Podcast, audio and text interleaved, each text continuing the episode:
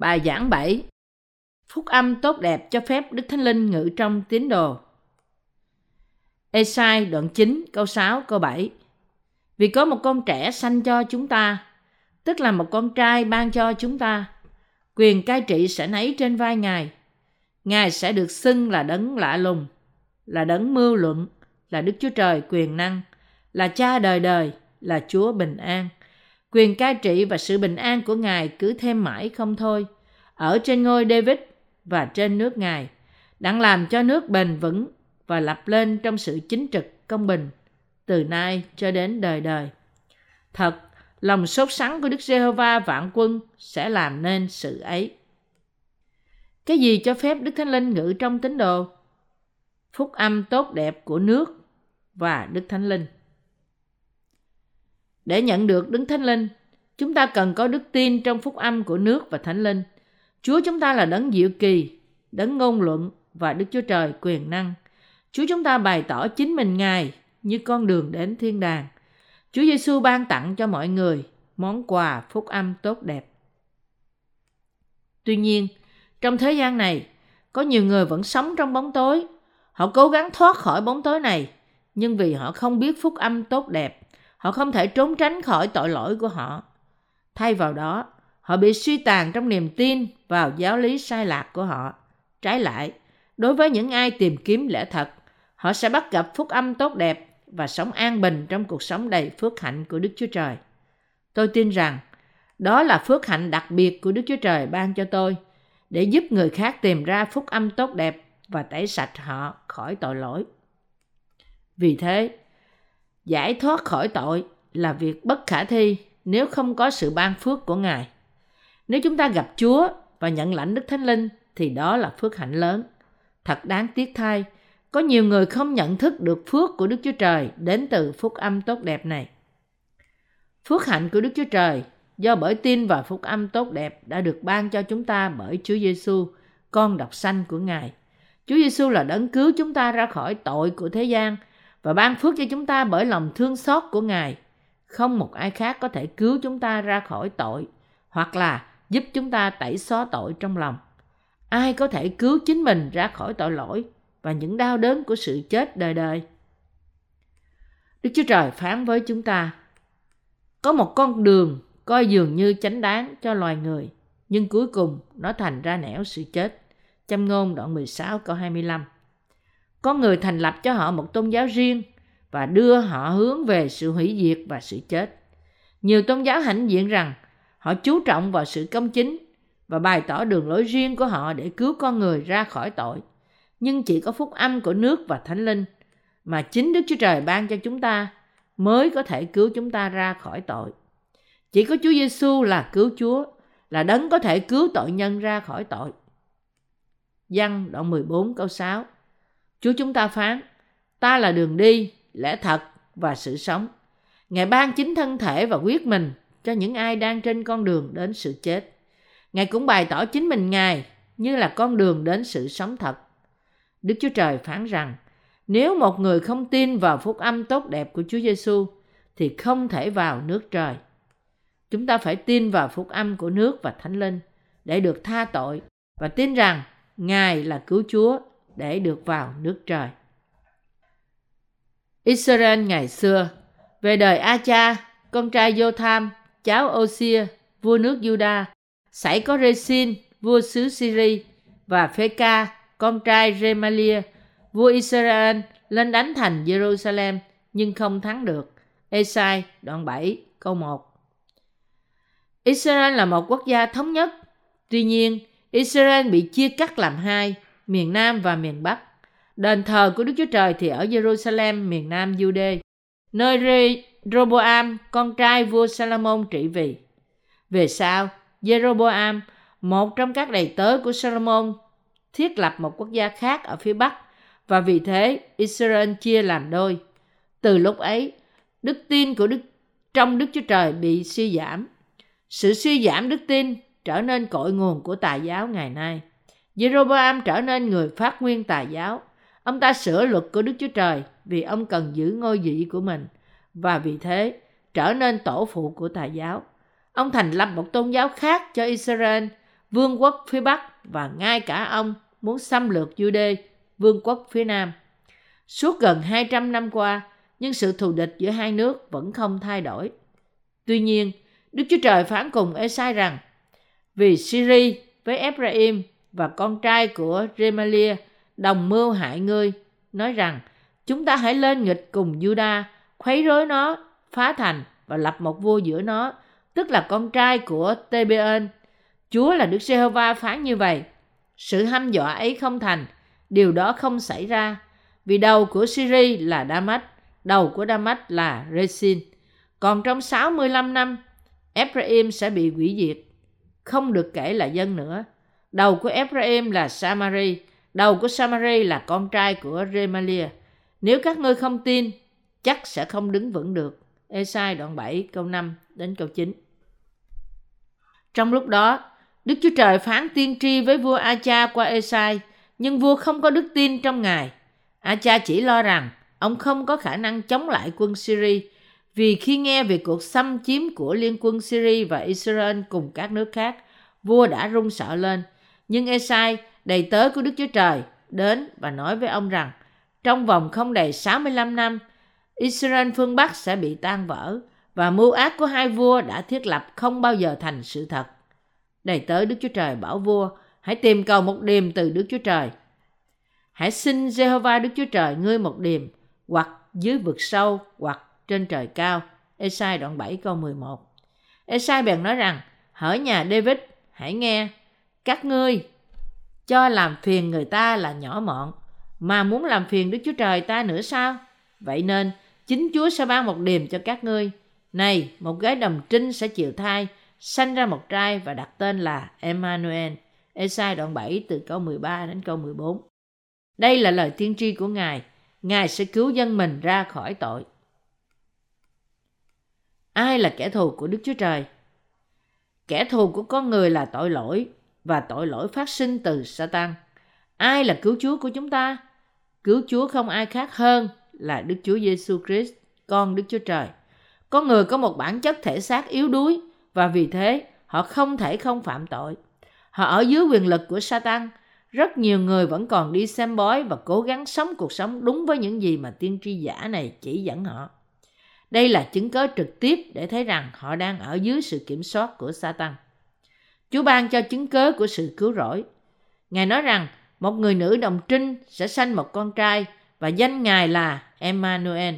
Đó là kế hoạch của Đức Chúa Trời để sai Chúa Giêsu trong hình hài thể xác, xác thịt tội lỗi của con người và ban cho Ngài quyền của sự cứu rỗi tội nhân khỏi áp lực của Satan.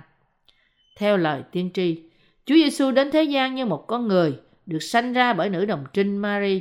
Nếu Chúa Giêsu đã không đến với chúng ta, chúng ta đã phải tiếp tục sống dưới quyền lực của Satan. Nhưng Chúa Giêsu đã đến thế gian và chịu bắp tem bởi dân, chết trên thập tự giá để ban cho chúng ta phúc âm tốt đẹp, cứu tội nhân ra khỏi tội lỗi của họ. Vì thế, nhiều người tin phúc âm tốt đẹp, nhận sự tha tội và trở nên con cái Đức Chúa Trời. Ngay cả ngày hôm nay, nhiều nhà thần học luận cứ rằng Chúa Giêsu hoặc là Đức Chúa Trời hoặc là con người. Các nhà thần học cựu truyền cho rằng Chúa Giêsu là Đức Chúa Trời. Nhưng các nhà thần học tân thời bắt bẻ bởi luận cứ rằng Chúa Giêsu là con ngoại hôn của Joseph. Thật đáng thương thai cho khẳng định này. Vài nhà thần đạo tân thời nói rằng họ không thể tin rằng Chúa Giêsu có khả năng đi bộ trên mặt nước. Họ nói, thật sự Chúa Giêsu chỉ đi trên một ngọn đồi thấp trên đường chân trời và các môn đồ thấy Ngài từ xa, họ nghĩ rằng Ngài đi bộ trên nước. Các tiến sĩ thần học của ngày nay trực thuộc những trường thần học mới như là New Theology không phải là những người vĩ đại của thần học. Hầu hết, họ chỉ tin những gì họ có thể hiểu được trong Kinh Thánh. Một thí dụ khác, Kinh Thánh nói rằng Chúa Giêsu cho 5.000 người ăn với hai con cá và năm ổ bánh. Họ giải thích rằng những người theo Chúa Giêsu đang chết đói vì thế Chúa Giêsu bảo môn đồ Ngài tập hợp tất cả những phần ăn dư thừa. Lúc ấy, một đứa trẻ tự nguyện cho Ngài phần ăn của nó và tất cả những người lớn khác bị xúc động và lấy phần ăn của họ ra. Vì thế, sau khi tập hợp tất cả thức ăn lại và ăn, thì lại còn dư 12 giỏ. Những thần học gia này cố gắng làm cho lời Đức Chúa Trời thích hợp với sự hiểu biết rất hữu hạn của riêng họ. Tin lẽ thật của Đức Chúa Trời đơn giản là tin vào phúc âm tốt đẹp của Đức Chúa Trời ban cho. Dầu chúng ta hiểu hay không hiểu nó, chúng ta phải tin cậy nơi Ngài và chấp nhận lời của Ngài như đã được ghi lại. Sự kiện Chúa Giêsu đến với chúng ta như là con người có nghĩa là Ngài được sai đến để cứu chúng ta ra khỏi tội. Chúa Giêsu là Đức Chúa Trời đến thế gian để cứu chúng ta. Esai đã tiên tri rằng Ngài đến với chúng ta như con người, sanh bởi nữ đồng trinh. Trong sáng thế ký đoạn 3 câu 15, Đức Chúa Trời phán với con rắn, Ta sẽ làm cho mày cùng người nữ, dòng dõi mày cùng dòng dõi người nữ nghịch thù nhau. Người sẽ dài đạp đầu mày, còn mày sẽ cắn gót chân người. Nó có nghĩa là Đức Chúa Trời có kế hoạch sai Chúa Giêsu trong hình thức như một người, nhưng cứu Chúa chúng ta để cứu nhân loại ra khỏi tội. Kinh Thánh chép, hỡi sự chết, sự thắng của mày ở đâu? Hỡi sự chết, cái nọc của mày ở đâu? Cái nọc sự chết là tội lỗi, sức mạnh tội lỗi là luật pháp. Corinto nhất đoạn 15, câu 55, câu 56. Cái nọc của sự chết là tội lỗi. Khi một người phạm tội, sự chết làm cho ông ta trở nên nô lệ của nó.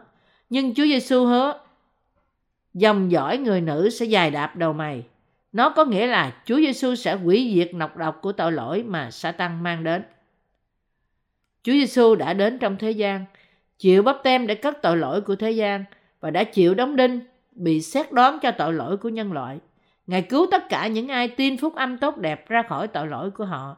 Khi Adam và Eva phạm tội, Đức Chúa Trời hứa cứu nhân loại ra khỏi quyền lực của Satan. Trong thế giới đương thời, kẻ thù của Đức Chúa Trời là những ai không tin vào phúc âm tốt đẹp.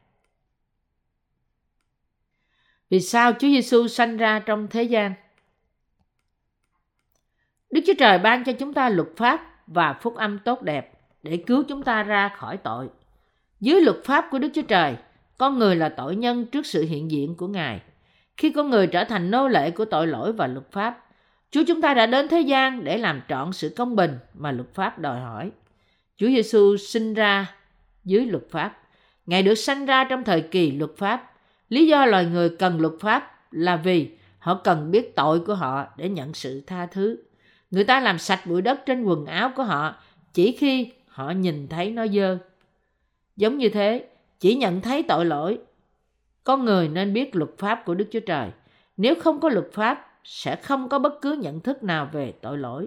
Và Chúa Giêsu cũng đã không phải đến thế gian. Nếu bạn biết luật pháp của Đức Chúa Trời, thì bạn có cơ hội gặp Ngài. Chúng ta biết luật pháp, nên chúng ta biết về tội của chúng ta. Chỉ khi chúng ta biết tội của chúng ta thì Chúa Giêsu mới đem phúc âm tốt đẹp của Ngài đến với chúng ta để chúng ta tin. Nếu Đức Chúa Trời không ban cho chúng ta luật pháp, thì chúng ta không là tội nhân và sự đoán xét cũng không tồn tại. Vì Đức Chúa Trời ban cho chúng ta luật pháp và cũng ban cho chúng ta phúc âm tốt đẹp để cứu tội nhân ra khỏi tội của họ. Luật tồn tại giữa Đức Chúa Trời và tạo vật của Ngài là luật của sự cứu rỗi. Đây là luật của tình yêu. Đức Chúa Trời phán với con người – nhưng về cái biết điều thiện và điều ác thì chớ hề ăn đến, vì một mai ngươi ăn chắc sẽ chết. Sáng thế ký đoạn 2 câu 17 Đây là luật Đức Chúa Trời ban cho chúng ta và luật trở nên nền tảng của tình yêu mà Đức Chúa Trời cứu chúng ta ra khỏi tội lỗi. Luật của sự cứu rỗi có nền tảng trên sự tha thứ tội. Đức Chúa Trời phán với chúng ta rằng, Ngài là tạo hóa của chúng ta và mọi vật tồn tại đều do ý Ngài. Điều này có nghĩa là Đức Chúa Trời là đấng toàn vẹn và con người nên tin vào luật cứu rỗi để được thiết lập qua phúc âm tốt đẹp. Đức Chúa Trời toàn vẹn là một điều tin cậy tuyệt đối. Tình yêu Đức Chúa Trời dành cho thế gian thúc đẩy Ngài hy sinh chính con một của Ngài, đấng trở thành cứu Chúa của tội nhân. Nếu Đức Chúa Trời tạo dựng nên chúng ta và không ban cho chúng ta phúc âm tốt đẹp để cứu chúng ta khỏi tội lỗi, chúng ta sẽ đưa ra những lời oán than Ngài. Nhưng Đức Chúa Trời muốn cứu chúng ta ra khỏi sự hủy diệt. Vì thế, Ngài thiết lập luật cứu rỗi. Vì luật pháp chúng ta có thể nhận ra tội của mình và khi chúng ta nhìn xem chúng ta chúng một cách trực tiếp, chúng ta phải tin vào phúc âm của Chúa Giêsu.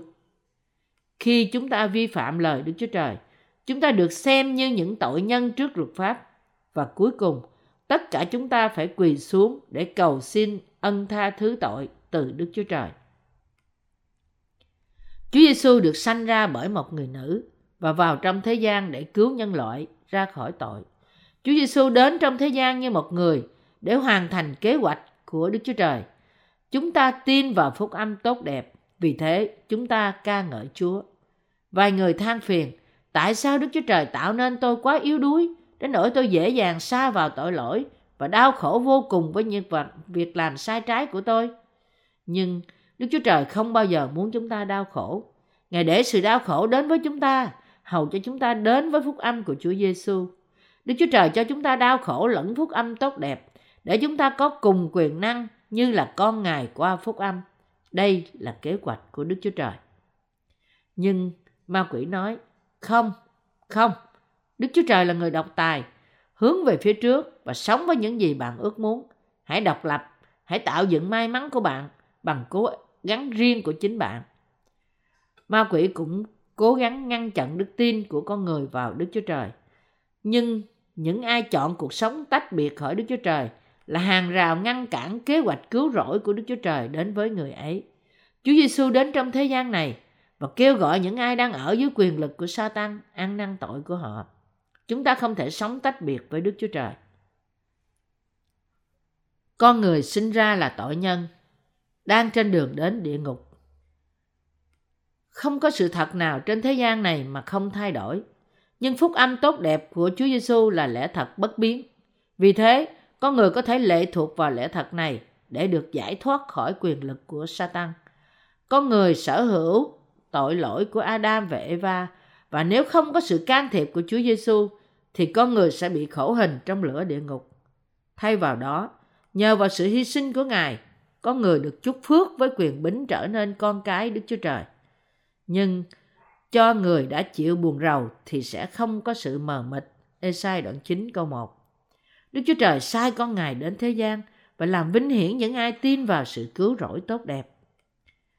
Dân đi trong nơi tối tăm đã thấy sự sáng lớn và sự sáng đã chiếu trên những kẻ ở xứ thuộc về bóng của sự chết. Esai đoạn 9 câu 2 Ngày nay lời này thật trở nên thật với bạn và tôi. Bởi tin vào phúc âm tốt đẹp, chúng ta được ban phước với cuộc sống đời đời mà chúng ta không thể có trên thế gian này. Đức Chúa Giêsu Christ cứu loài người ra khỏi tội và ai tin nhận phúc âm tốt đẹp, Ngài ban cho sự sống đời đời trong nước trời. Ngài chiếu sáng phúc âm tốt đẹp trên những ai vô vọng. Con người giống như cỏ dại, tồn tại trên thế gian chốc lát rồi biến mất. Cuộc sống của con người giống như hoa cỏ đồng nội.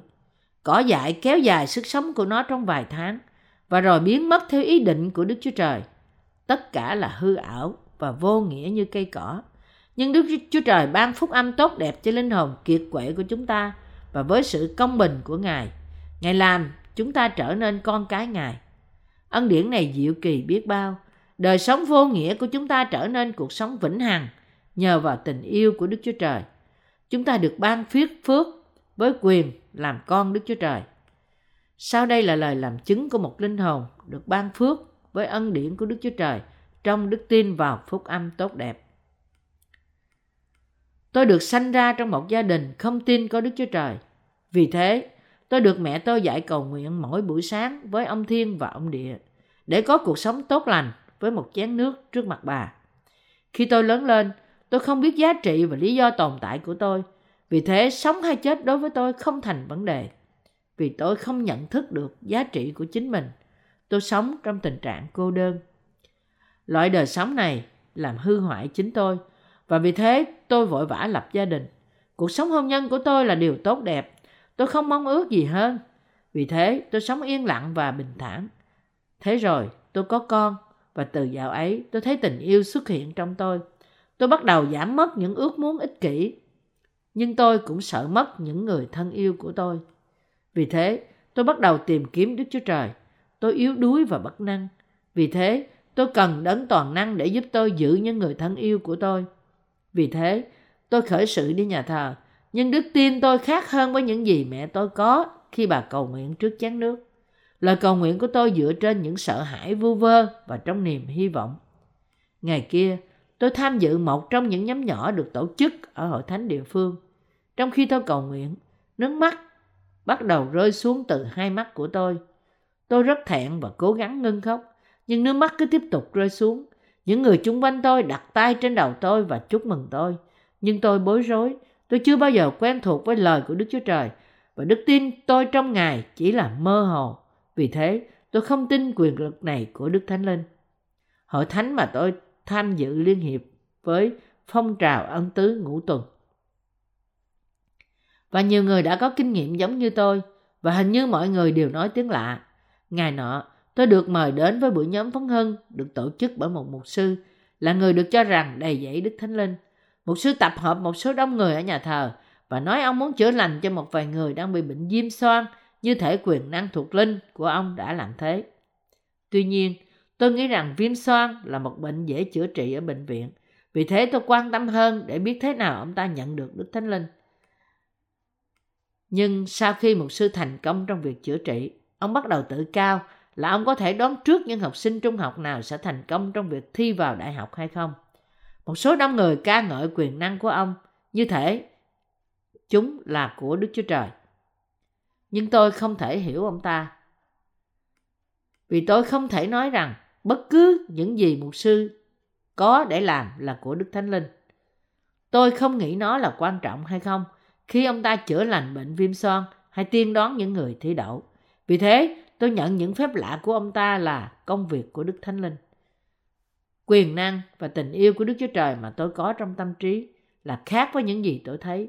Vì lý do đó, tôi không đi nhà thờ đó nữa và tránh những người tin vào quyền năng của mục sư. Sau khi tôi tham gia với một hội thánh yên tĩnh hơn, tôi chọn nó vì tôi tin nó thích hợp với lời Đức Chúa Trời nhiều hơn.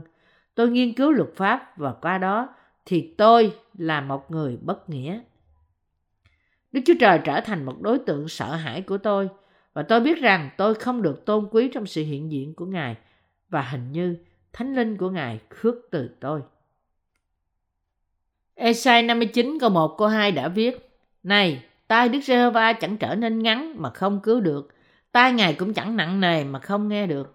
Nhưng ấy là sự gian ác các ngươi làm xa cách mình với Đức Chúa Trời và tội lỗi các ngươi đã che khuất mặt Ngài khỏi các ngươi. Đến nỗi Ngài không nghe các ngươi nữa. Điều này xảy ra thích hợp với trường hợp của tôi. Tôi không thể trở thành con Đức Chúa Trời và nhận lãnh Thánh Linh vì tôi vẫn còn nghĩ và làm những điều tội lỗi. Tôi sợ Đức Chúa Trời và vì thế tôi không ngớt cầu nguyện xin tội. Không ai nói với tôi điều đó, nhưng vì tôi muốn có sự tôn trọng trước Đức Chúa Trời. Vì tôi đầy tội, tôi dâng những lời cầu nguyện ăn năn thành một cách thành thật. Nhưng những lời cầu nguyện này đã thất bại trong việc tẩy sạch tội lỗi của tôi. Tất cả những gì tôi làm là để bày tỏ với Ngài những tư tưởng và sự thành thật của tôi, vì những tội lỗi của tôi vẫn còn trong tôi. Từ dạo ấy, tôi bắt đầu phàn nàn Đức Chúa Trời. Tôi ước muốn được trọn vẹn trước mắt Ngài, nhưng tôi không thể trọn vẹn ngay lập tức. Vì thế, tôi phàn nàn và tội lỗi lại nổi lên. Trong thời đại các tôn giáo hỗn loạn, cha tôi bị đột quỵ. Ông chịu khổ 40 ngày trong phòng mổ và trên giường trong bệnh viện trước khi qua đời.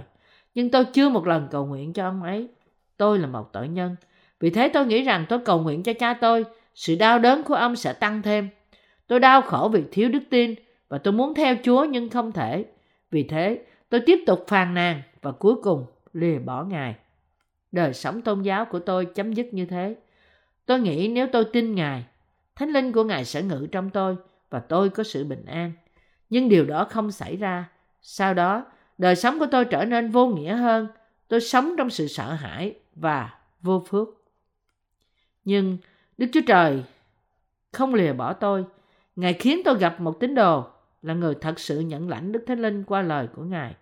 Tôi học từ người này rằng Chúa Giêsu đã cất tội lỗi của chúng ta qua bắp tem của Ngài bởi dân và rồi Ngài bị xét đoán vì tội lỗi đó trên thập tự giá.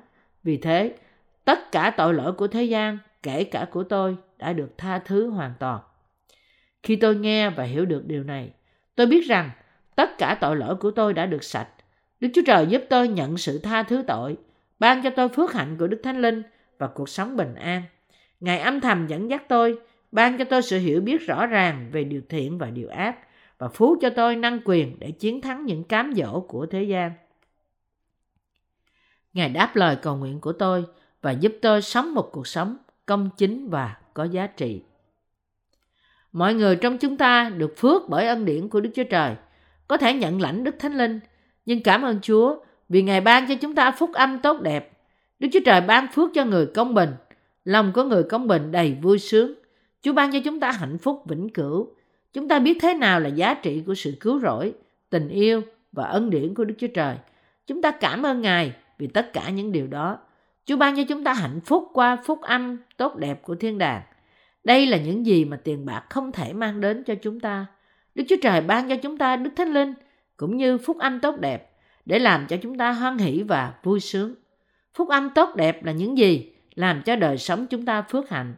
Chúa ban cho chúng ta phúc âm tốt đẹp và Ngài vui sướng khi người công chính thỏa mãn trong cuộc sống phước hạnh. Như được chép trong Luca, Mary nói, bởi vì không việc chi Đức Chúa Trời chẳng làm được. Mary thưa rằng, tôi đây là tôi tới Chúa, xin sự ấy xảy ra cho tôi như lời người truyền. Đoạn thiên sứ lìa khỏi Mary. Luca đoạn 1 câu 37 câu 38. Ngay lúc Mary tin lời tốt đẹp của Đức Chúa Trời như thiên sứ phán truyền, Chúa Giêsu được thay dựng. Giống như thế, qua đức tin của họ, người công bình thay dựng phúc âm tốt đẹp trong lòng họ. Vì Chúa đã bẻ cái ách họ mang, cái roi đánh trên vai họ, cái gậy của kẻ hà hiếp như trong ngày của Madian. Esai đoạn 9 câu 4 Satan làm cho người ta đau khổ, bệnh tật và gánh nặng trong cuộc sống của chúng ta. Nhưng Đức Chúa Trời yêu chúng ta và vì thế Ngài chống trả lại với Satan và đánh bại nó. Vì có một con trẻ sanh cho chúng ta, tức là một con trai ban cho chúng ta, quyền cai trị sẽ nấy trên vai Ngài. Ngài sẽ được xưng là đấng lạ lùng, là đấng mưu luận, là Đức Chúa Trời quyền năng, là cha đời đời, là Chúa bình an. Quyền cai trị và sự bình an của Ngài cứ thêm lên mãi không thôi. Ở trên ngôi David và trên nước Ngài, đang làm cho nước bền vững và lập lên trong sự chánh trực công bình, từ nay cho đến đời đời. Thật, lòng sốt sắng của Đức Giê-hô-va vạn quân sẽ làm nên sự ấy. Ê-sai đoạn 9, câu 6, câu 7. Đức Chúa Trời hứa làm vinh hiển chúng ta trong con Ngài qua phúc âm tốt đẹp. Ngài đánh bại sa tăng theo lời hứa của Ngài và giải thoát chúng ta ra khỏi quyền lực của sa tăng. Chúa đến trong thế gian và với lời hứa đầy năng quyền của Ngài. Ngài cất tất cả tội lỗi của bóng tối. Vì thế, chúng ta gọi Chúa chúng ta là đấng lạ lùng. Ngài đã thực hiện nhiều việc lạ lùng cho chúng ta. Quyết định của Đức Chúa Trời đến trong thế gian này là con người là một quyền nhiệm. Đức giê va phán Bây giờ hãy đến, cho chúng ta biện luận cùng nhau. Dầu tội các ngươi như hồng điều sẽ trở nên trắng như tuyết, dầu đỏ như son sẽ trở nên trắng như lông chiên. Ê-sai đoạn 1 câu 18 Chúa hứa giải cứu chúng ta khỏi tội lỗi và ban cho sự tha thứ đời đời. Chúa Giêsu được xem như đấng lạ lùng và Ngài đã làm nhiều việc lạ lùng cho chúng ta. Danh Ngài là đấng mưu luận, Đức Chúa Trời quyền năng. Đức Chúa Trời là đấng mưu luận, lập sự cứu rỗi cho chúng ta bởi phúc âm tốt đẹp và thực hiện kế hoạch của Ngài để cứu chúng ta khỏi tội lỗi đời đời. Sự ngu dại của Đức Chúa Trời là khôn ngoan hơn con người. Đó là sự khôn ngoan của Đức Chúa Trời vì Chúa Giêsu đã chịu bắp tem bởi dân và chết trên thạch tự giá để cứu chúng ta ra khỏi tội. Luật của tình yêu là phúc âm của lẽ thật để dẫn chúng ta đến sự nhận lãnh Đức Thánh Linh qua nước và huyết của Ngài. Chúa nói trong Esai 53 câu 10 Đức Giê-hô-va lấy làm vừa ý mà làm tổn thương người. Chúa Giêsu làm cho linh hồn Ngài như một của lễ chuộc tội để làm theo ý Đức Chúa Trời. Ngài chuyển tội lỗi của thế gian qua con của Ngài, Đức Chúa Giêsu Christ, và để Ngài chịu đau đớn của sự đóng đinh, để Ngài bị xét đoán vì chúng. Đây là phúc âm tốt đẹp để cứu con người ra khỏi tội lỗi một lần đủ cả. Đấng Christ dâng chính đời sống Ngài vì chúng ta, trả công giá của tội lỗi và ban phước cho chúng ta với sự cứu rỗi. Hệ thống dân tế lễ của Đức Chúa Trời Chúa Giêsu đã cất bao nhiêu tội qua phép báp tem của Ngài bởi dân? Tội lỗi quá khứ, hiện tại và tương lai từ lúc bắt đầu đến cuối cùng. Kinh Thánh nói rằng một của lễ của một lần đưa đến sự tha tội cho lỗi lầm trong một ngày đó. Một tội nhân phải đem con sinh tế không tỳ vết và đặt tay trên đầu con vật để chuyển tất cả tội lỗi của ông qua nó. Rồi ông ta giết con vật và trao huyết cho thầy tế lễ. Thầy tế lễ lấy huyết của con vật bôi trên các sừng ở bàn thờ của lễ thiêu và rưới phần còn lại dưới chân bàn thờ. Trong cách này, ông ta được tha thứ tội của một ngày đó. Việc đặt tay là phương cách để tội nhân chuyển tội của mình qua của tế lễ. Những ai dân của tế lễ theo hệ thống tế lễ sẽ nhận được sự tha tội. Hệ thống tế lễ là cách chúng ta được chuộc tội trong thời kỳ trước khi Chúa Giêsu cất tất cả tội lỗi. Đức Chúa Trời đã chỉ định một ngày đại lễ chuộc tội. Vì thế, dân sự Israel có thể nhận sự tha tội trong suốt một năm. Tế lễ nhằm ngày 10 tháng 7. Đức Chúa Trời chỉ định Aaron, thầy tế lễ cả, là người chuyển tội cả năm của dân sự qua con dê tế lễ. Nghi thức tế lễ được thực hiện theo kế hoạch của Đức Chúa Trời. Trong sự khôn ngoan và tình yêu của Đức Chúa Trời, Ngài tha tội cho nhân loại. Đó là năng quyền của Ngài. Sừng của bàn thờ của lễ thiêu thay thế cho các sách của sự xét đoán. Khải quyền đoạn 20 câu 12. Nơi tội lỗi của nhân loại được ghi chép vào. Lý do thầy tế lễ bôi huyết trên các sừng của bàn thờ của lễ thiêu là để xóa tên và tội lỗi của họ được ghi trong sách. Huyết là sự sống của mọi, mọi loài xác thịt. Của tế lễ cất tội của dân sự Israel và con dê đã bị giết để trả công giá của tội. Đức Chúa Trời bảo họ giết con sinh tế để chịu sự phán xét vì tội của họ. Đây là dấu hiệu của sự khôn ngoan và tình yêu của Ngài vì chúng ta. Chúa Giêsu đến trong thế gian như là một của lễ chuộc tội để hoàn thành kế hoạch của Đức Chúa Trời.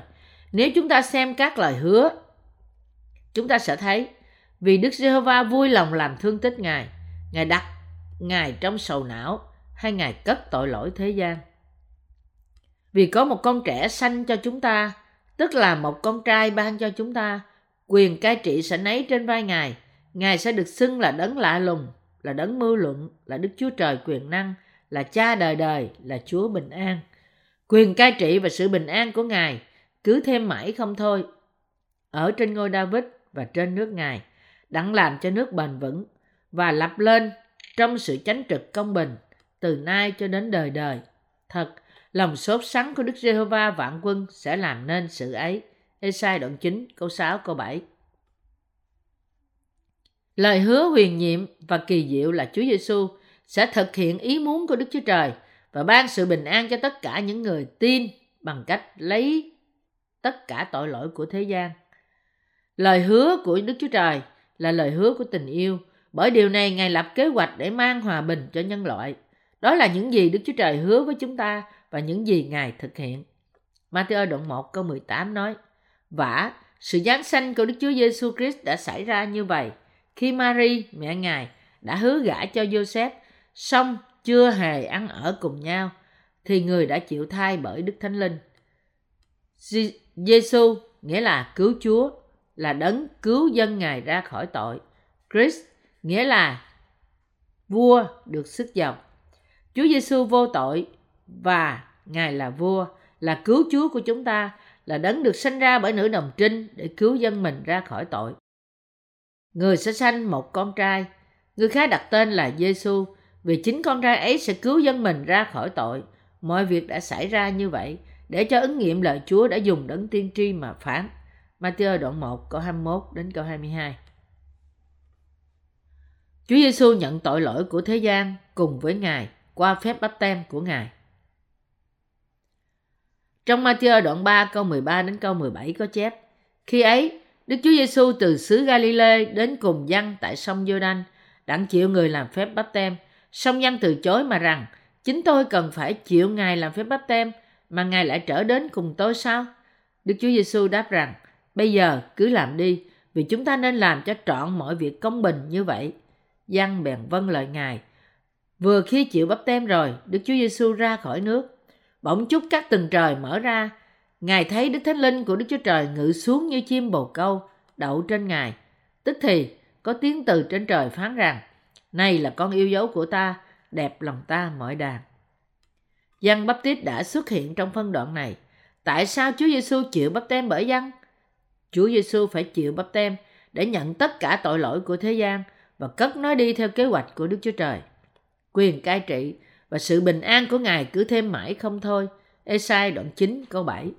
Ở đây, quyền cai trị có nghĩa là Chúa Giêsu là đấng có thẩm quyền và quyền lực như là Chúa của thiên đàng, là vua của thế gian. Đây là quyền cai trị chỉ được ban cho Chúa Giêsu mà thôi. Chúa Giêsu đã làm một việc diệu kỳ là cất tất cả tội lỗi của con người. Việc diệu kỳ vì Ngài chịu bắp tem bởi dân. Những gì Chúa Giêsu muốn nói trong câu này, bây giờ cứ làm đi, vì chúng ta nên làm cho trọn mọi việc công bình như vậy, là việc cất tội lỗi của thế gian là đúng và thích hợp. Roma đoạn 1 câu 17 nói, Vì trong tin lành này có bày tỏ sự công bình của Đức Chúa Trời, bởi đức tin mà được, là dẫn đến đức tin nữa. Sự công bình của Đức Chúa Trời được bày tỏ trong phúc âm.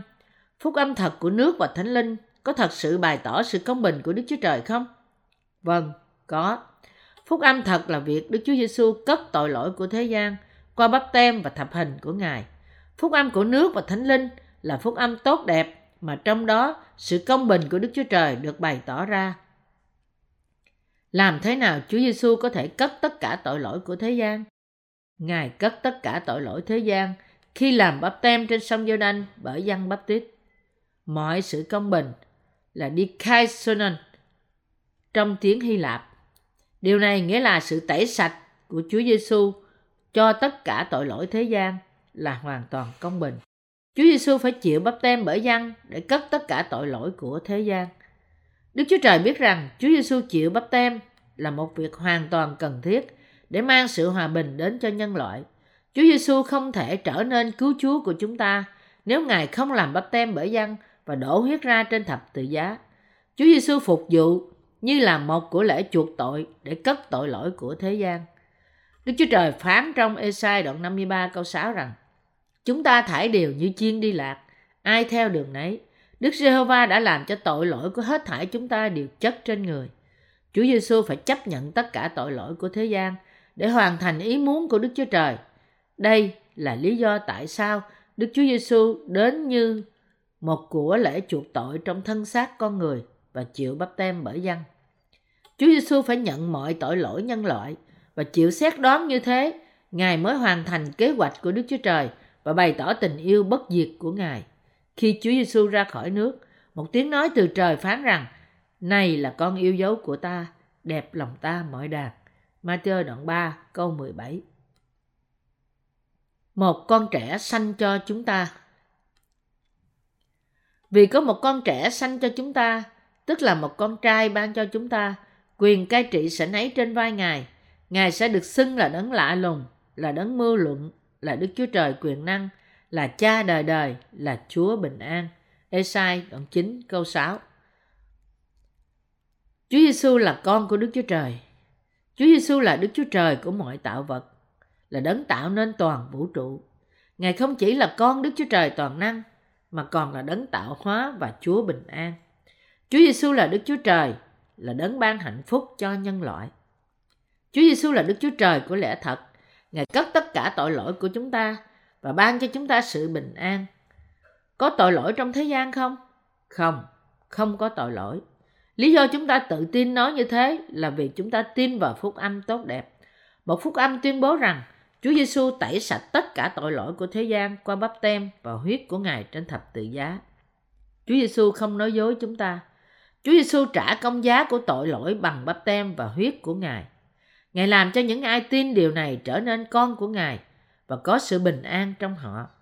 Ngài làm cho chúng ta sống như là những con cái thánh khiết của Ngài trong đức tin đời đời. Tôi ca ngợi Chúa và dâng lời cảm ơn Ngài.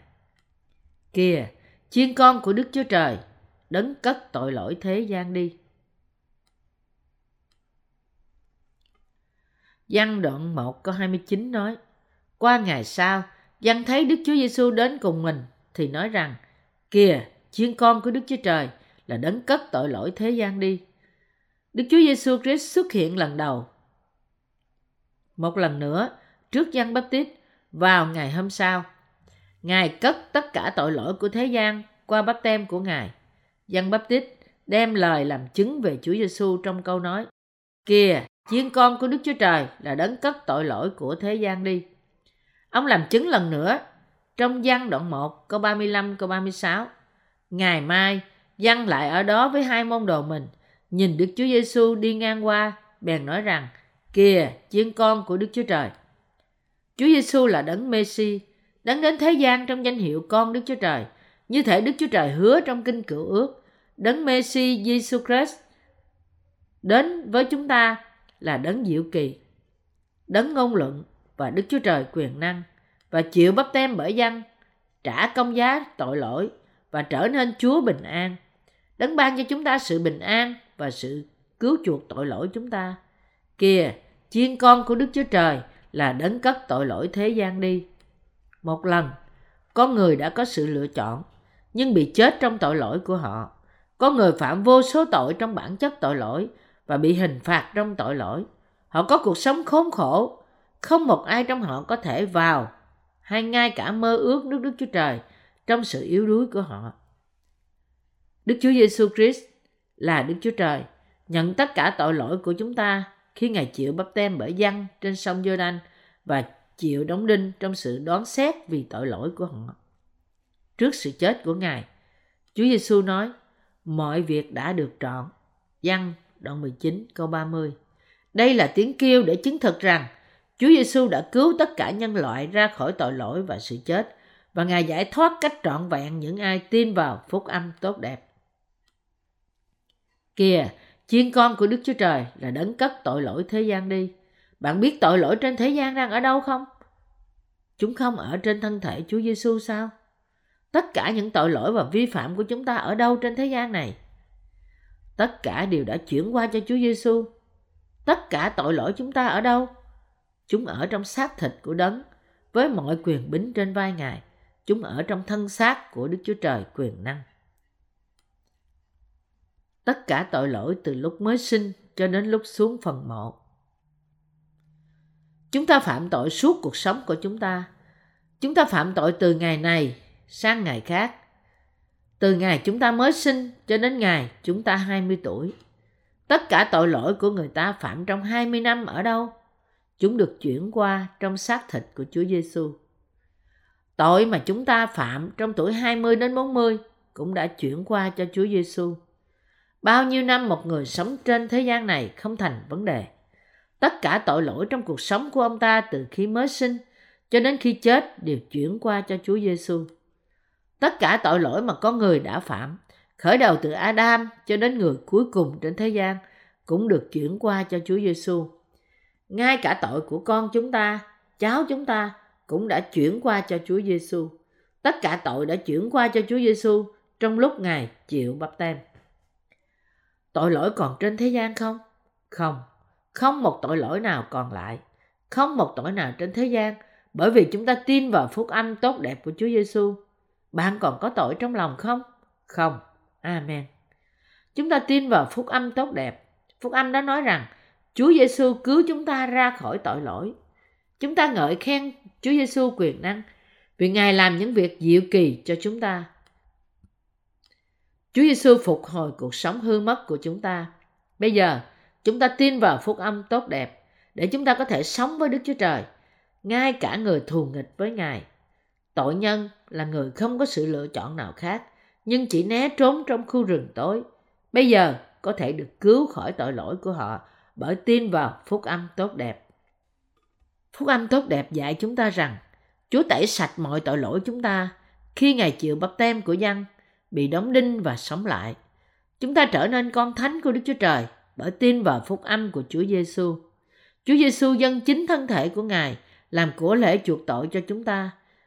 Ngài, con Đức Chúa Trời quyền năng, đấng không hề phạm tội, cất lấy tội lỗi của thế gian và cứu những ai tin nhận Ngài.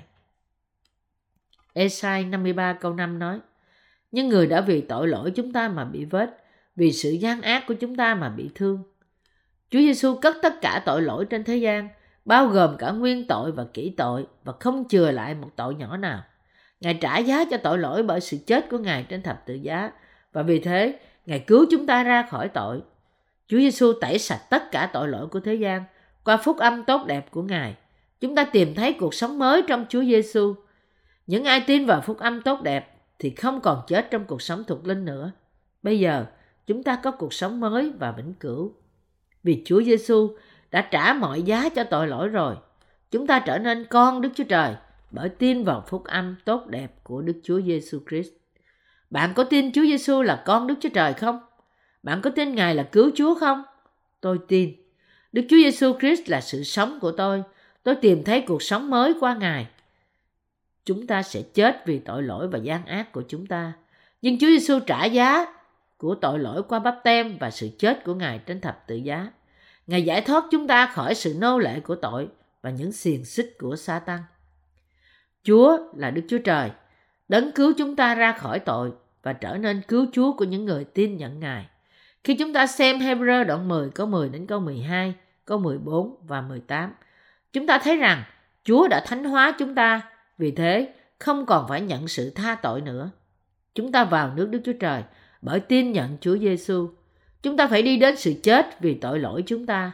Nhưng bây giờ, chúng ta có thể vào nước Đức Chúa Trời và vui hưởng sự sống đời đời trong bắp tem và huyết của Chúa Giêsu.